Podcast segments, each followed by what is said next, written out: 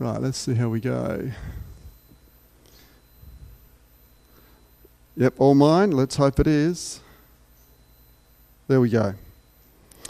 That's uh, what has been known as a famous painting called The Light of the World by Holman Hunt.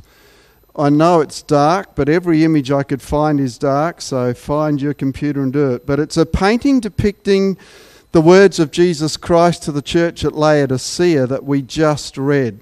Listen, I am standing at the door knocking. If you hear my voice and open the door, I will come in to you and eat with you, and you with me.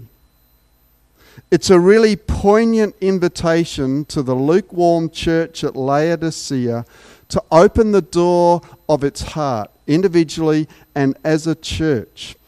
And the painting deliberately has no handle on the outside of that door because Jesus can't pull it open. The handle's on the inside.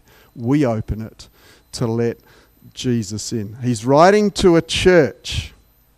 Okay, this has often only been used in evangelistic context, this verse. God's standing there knocking for you to come to Him the first time. This is to the church. This is to people like us that these words were first written. Sure, use them evangelistically, but this is where it's first written, and these are words for us today. Jesus wants to come in and have a meal with us individually and corporately, to have unhurried, relaxed, joyous, intimate fellowship with Him. Jesus desires to linger with us, kind of like a candle lit dinner. So, as with last week, as we looked at the church at Ephesus, the question is asked Are your ears awake? Listen Listen to the wind words the Spirit is blowing through the church. That's what I want you listening for. I'm only helping you to hear the wind words of the Spirit. That's my task. And I want you to keep that image in mind because the report card that the church at Laodicea gets is revolting. It's hard to hear. And so we need to keep that picture in mind, and I'll come back to it at the end of the message. It's uh, somewhere around about 25 years ago uh, that I encountered in the life of the church the whole idea of having vision set, uh, uh statements and goal setting and stra- uh, strategic planning and key performance indicators and annual reviews and all that kind of stuff of the church and its leaders. And we would go away and sit around as leaders for two or three days on a weekend and try and figure all this stuff out. I'm not going into it all. I just couldn't practically, nor theologically, nor from a pastoral leadership position get my head and heart around all that was happening. I did my best. I gave it a good shot, but it was ill fitting to the way that I understood the church and leadership. And it seems to me that the church at Laodicea must have been up with all that stuff 2,000 years ago because we read that the church made an assessment of itself. So it must have done all its KPIs and everything else and said, We are rich, we have acquired wealth, we don't need a thing. Well, excuse me, we might well say.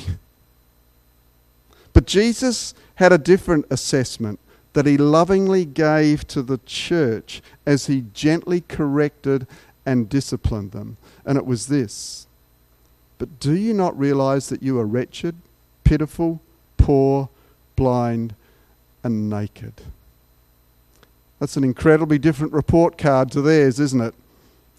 And it's actually full of irony. So, just very quickly wretched, pitiful, and poor. This church was actually wealthy in terms of money because it was in one of the wealthiest towns of the region, a region that was well known at that time for its banking industry. But Jesus says, You're actually wretched, pitiful, and poor spiritually. You're blind. This had if I could put it in modern terms, hospitals and research centres that was doing great work to help people with, with bad eyes and blindness. They actually had a, an ointment out called Phrygian salve, which was well known right across the district. So they were well known to actually help the blind. But Jesus says, Come on, guys, you're actually blind spiritually. And you're naked. Laodicea had perhaps the finest coloured wool manufacturing business in the then known world, could clothe anybody, but you're naked. When I look at you as a church and as individuals, you're naked. And what's more, Jesus says, but you don't realise it. See, they gave themselves a great report card. They didn't realise how impoverished they were. And Jesus continued, I know your deeds, that you're neither hot nor cold. I wish you were either one or the other. So because you are lukewarm, neither hot nor cold, I am about to spit you out of my mouth. This is Jesus to the church. I, I, may keep repeating this because we often miss the context. Archaeologists have discovered an interesting fact about this city. It had no local water supply but obtained their water through an aqueduct from the hot springs at Hierapolis, some 10 kilometres away. And guess what? When it arrived at Laodicea, the water was tepid. It was lukewarm. It was neither hot nor cold. And if you tasted the water, you would probably spit at it out of your mouth because it was tepid and because as the water evaporated off, the salts and the stuff in the water concentrated and it would have yuck. It was nauseating, repulsive. And the actual word is not spit out. I don't know why the Bible sometimes doesn't use the real word. It says Jesus is going to vomit the Laodicean church out of his mouth. It's a pretty, pretty big thing. Because it was so nauseating. You know what? I reckon if I was sitting in that congregation in Laodicea, and heard that, I would have been squirming in my seat. Because Jesus' report card is accurate and true. He is saying in very colourful and easily understandable language that they'd become just like their water supply, lukewarm Laodicea. It's unlike all the other six churches in the book of Revelation where they get commended for stuff. Laodicea just didn't get a commendation. Maybe some of the words like this might help us unpack lukewarm. It's not a word we use too much today. Half hearted, self satisfied, nominal, that allowed the very precious things of God to become so familiar that they just went through the motions. Comfortable, complacent, apathetic, indifferent, a lack of fervour as a church. Awful words to describe a church, nauseating. And I ask, I ask this question really carefully. That's why I want you listening for the wind words of the Spirit. Does that report card in any way apply to you personally this morning? Could it apply to us as the body of Christ gathered at Bentley? Listen to the wind words of the Spirit. I love this because this is our God coming to His church with a disciplining and corrective love. This is our God of love keeping covenant with His church and saying, I'm looking for the very best for you, so I don't want you settling for something that's not the best. It's a, it's a grace filled, merciful filled challenge. Please keep holding out the picture of Holman Hunts and the invitation that awaits the church. Let me try and come at this from a, another angle and ask it all this way Is our thirst for God too small? Is our thirst for God too small? This is from the psalmist. I've just chosen a couple of these sentiments are expressed everywhere. Oh God, you are my God. Earnestly I seek you. My soul thirsts for you. My body longs for you in a dry and weary land where there is no water. Psalm 42 As the deer pants for streams of water, so my soul pants for you, O God. My soul thirsts for God, for the living God. When can I go and meet with God? Is our thirst for God too small? Is our focus on the small things of the earth and not the large things of who God is? Our whole landscape, almost right around Australia, I, I think this picture is so vivid for us in Australia at the moment going through this long term drought.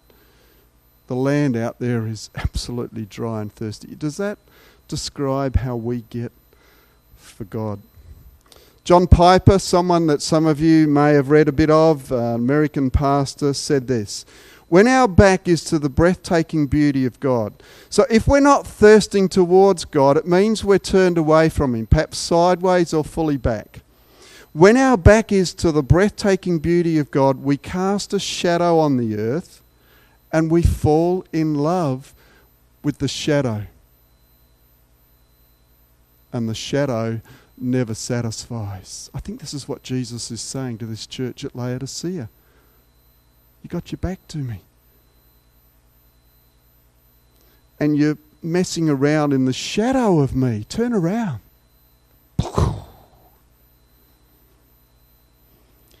In a different way, perhaps Jesus is saying to this church, delight yourself in the Lord, and then he will add the rest from Psalm 37, verse 4. C.S. Lewis, in a weighty essay entitled The Weight of Glory, helped me greatly to understand what it need, means to delight myself in the Lord. And this was about 12 or 13 years ago when I read this essay. If there lurks in our minds the notion that to desire our own good and earnestly hope for the enjoyment of it as a bad thing, I submit that this notion is no part of the Christian faith. In other words, he's saying we should be delighting ourselves and we should know it and we should experience it in the Lord. Goes on and says, Indeed, if we consider the unblushing promises of reward and the staggering nature of the rewards promised in the Gospels, it would seem that our Lord finds our desires not too strong, but too weak we are half hearted creatures fooling around with drink and sex and ambition, and when infinite joy is offered to us, like an ignorant child who wants to go on making mud pies in a slum because he cannot imagine what it means by the offer of a holiday at the sea. We are far too easily pleased, says C.S. Lewis. Our mistake, I say, in our knowing of God, in our following of Jesus, lies not in the intensity of our desire for our God and for joy, but in the weakness of it. We are far too easily pleased. Now, I'm the first, and I'm actually standing up amongst you this morning and confessing it, that my heart is often sluggish. That I am often more lethargic than I actually want to be when I think about loving God, loving His church, and loving the world in which I live. Just out of interest's sake, I picked up my not well worn journal. I don't write in it very often, but there was a period of four or five years um, back about 15 years ago that I wrote a lot, and I saw in my journal entries often as I journal with God, I feel sluggish towards you and apathetic towards you.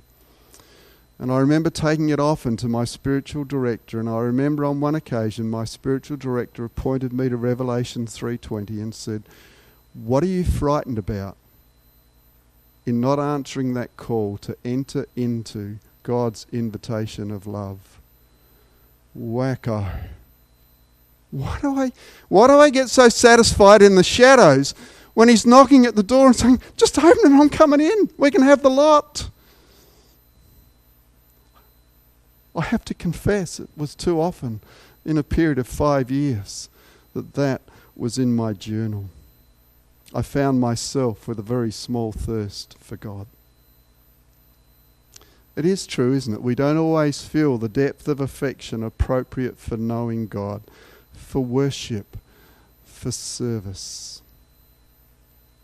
Well, Jesus, having given that report card, then counsels them. I counsel you to buy from me gold refined in the fire. Oh, bit of suffering. so that you can become rich. Remember, they claimed to be rich. He said, You're not. He said, Here's the way to be rich. I counsel you to get white clothes to wear so you can cover your shameful nakedness. I counsel you to pull on the robes of righteousness that Jesus offers, right relationship with Him, and salve to put in your eyes so that you can see. Here's the counsel to them. It reverses the report card that He gave them.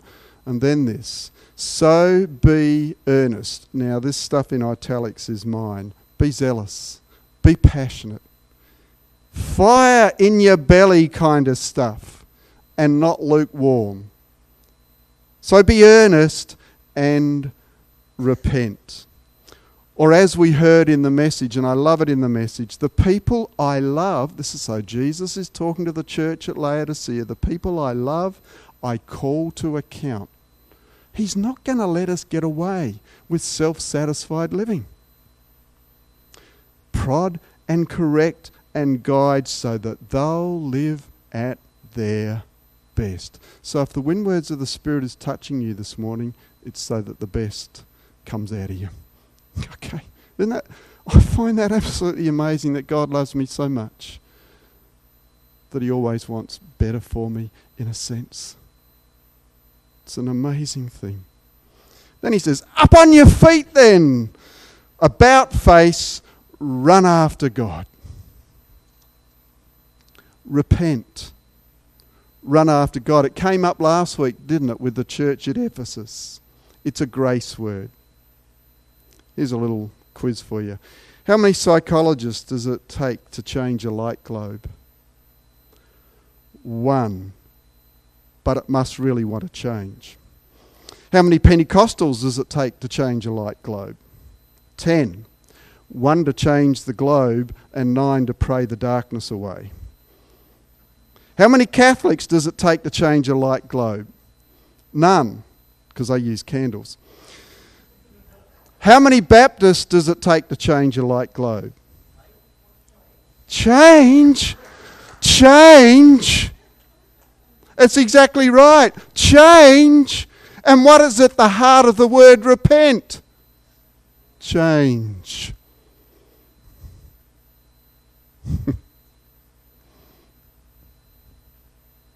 That's what the word literally means change direction. Perhaps a U turn is a good picture.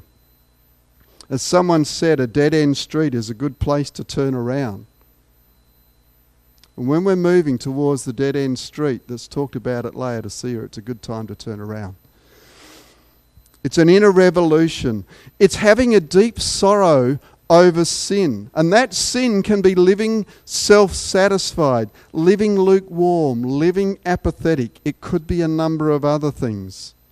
But to repent is to turn away from that and turn back to Jesus and set Him as our purpose for living again. Remember, He's using this word repent to the church. I will keep reminding you. There's nothing wrong with us turning and repenting. Nothing. Best thing we could do.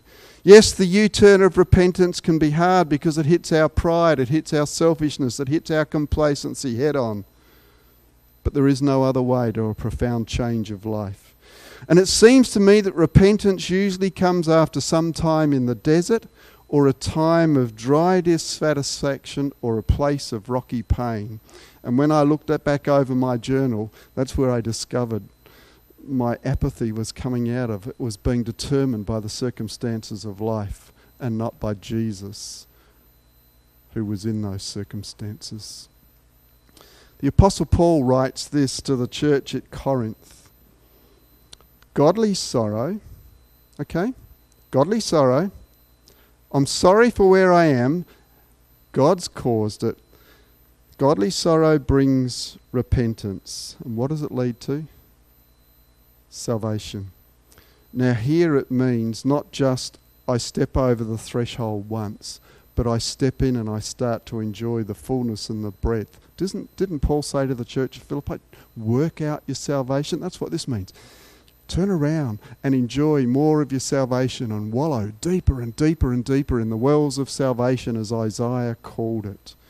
And that kind of rep- godly sorrow and repentance does what? Leaves no regret. In fact, Paul goes on to say the regret comes when we want to. When we, like good Baptists, go, change. Inevitably, it's the wonder of kindness that awakens repentance.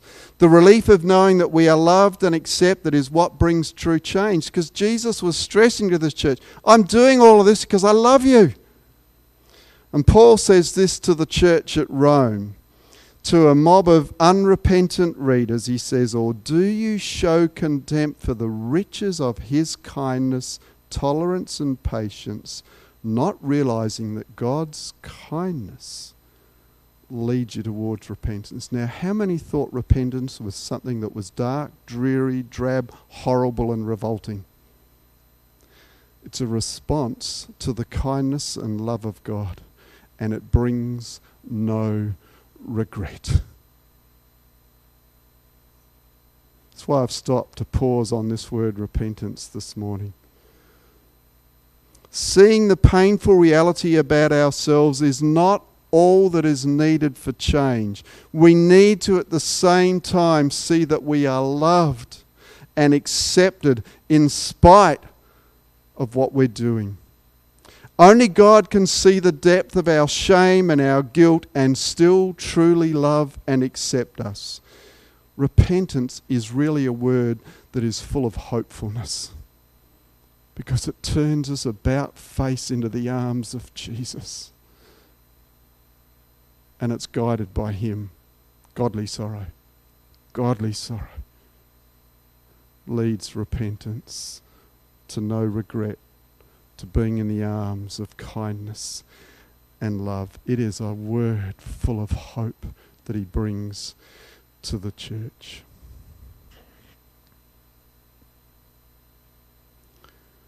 It's a decision to change, a response to the prodding discipline and the kindness of God.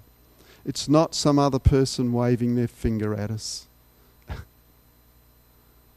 how we often see it. The preacher gets up there and waves his finger at us. Well, we get a true report card, but it's the wind words of the Spirit that cause this to say, hang on, there's some change needs to go on. It's an inside job if it's going to have any ongoing change and fruit in our lives. It's an inside job. So, repentance is part of how we buy gold and garments and eye salve when we're poor and blind and naked.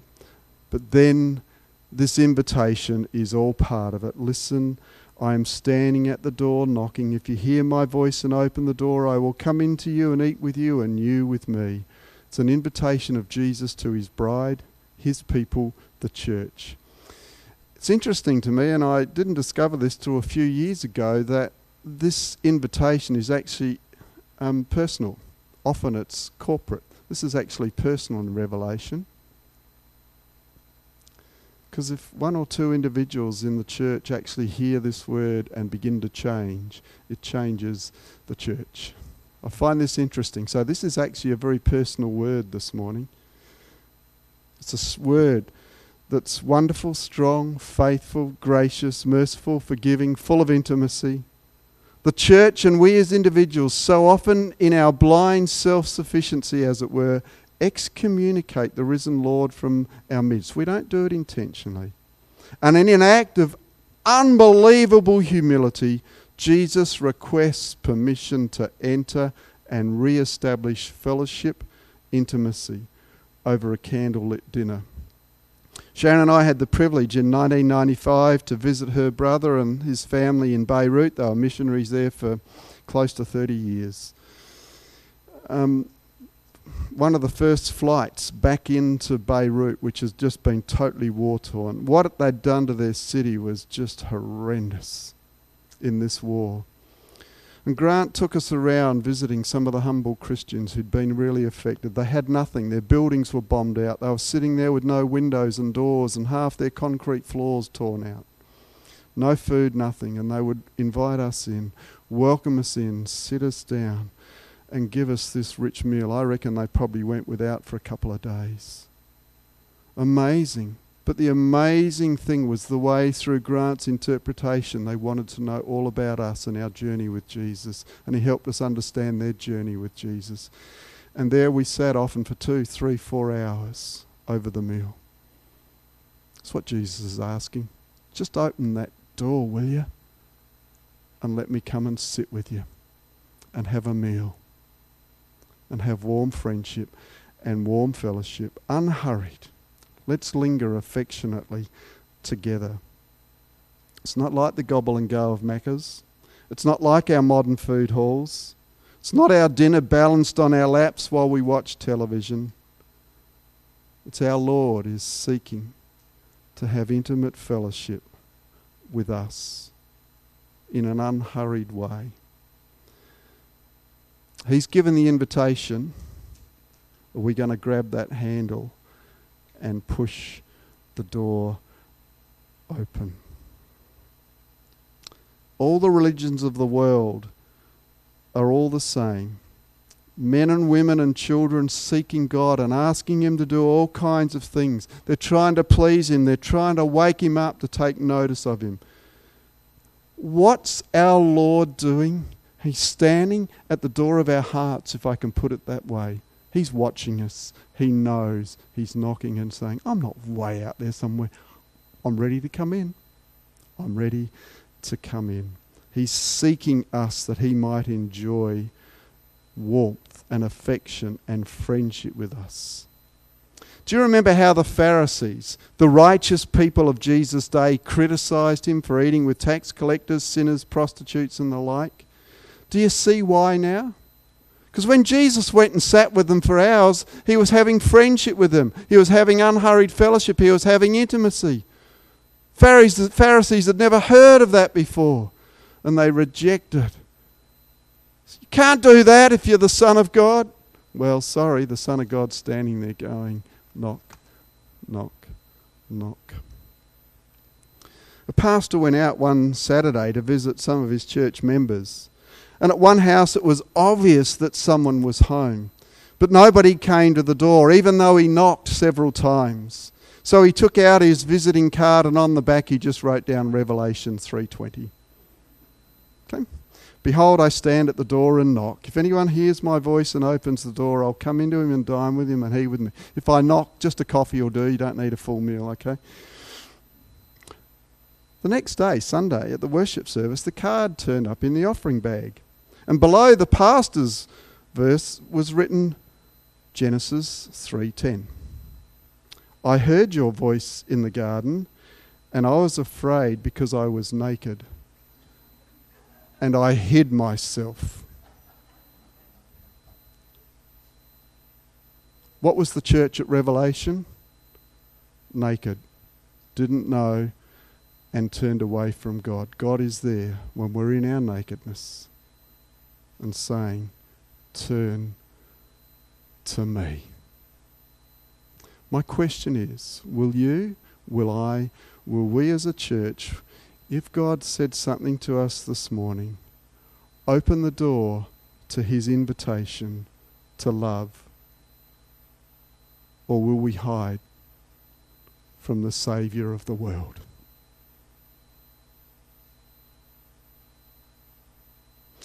Just going to leave that up there for a moment. That can be a focal point for a moment, and whatever's been going on with you in this last few minutes, just talk with your Lord because we're about to share communion together. I, I can't say any more. This really is the open door. So, in your time, when you're ready, when you want to receive communion, then just come forward and serve yourself. Hold the glass till we've all come forward, and then we'll drink together as the family of God. But just take a few moments to ponder where you're at with all this this morning, where you're at with recover your dear early love from last week.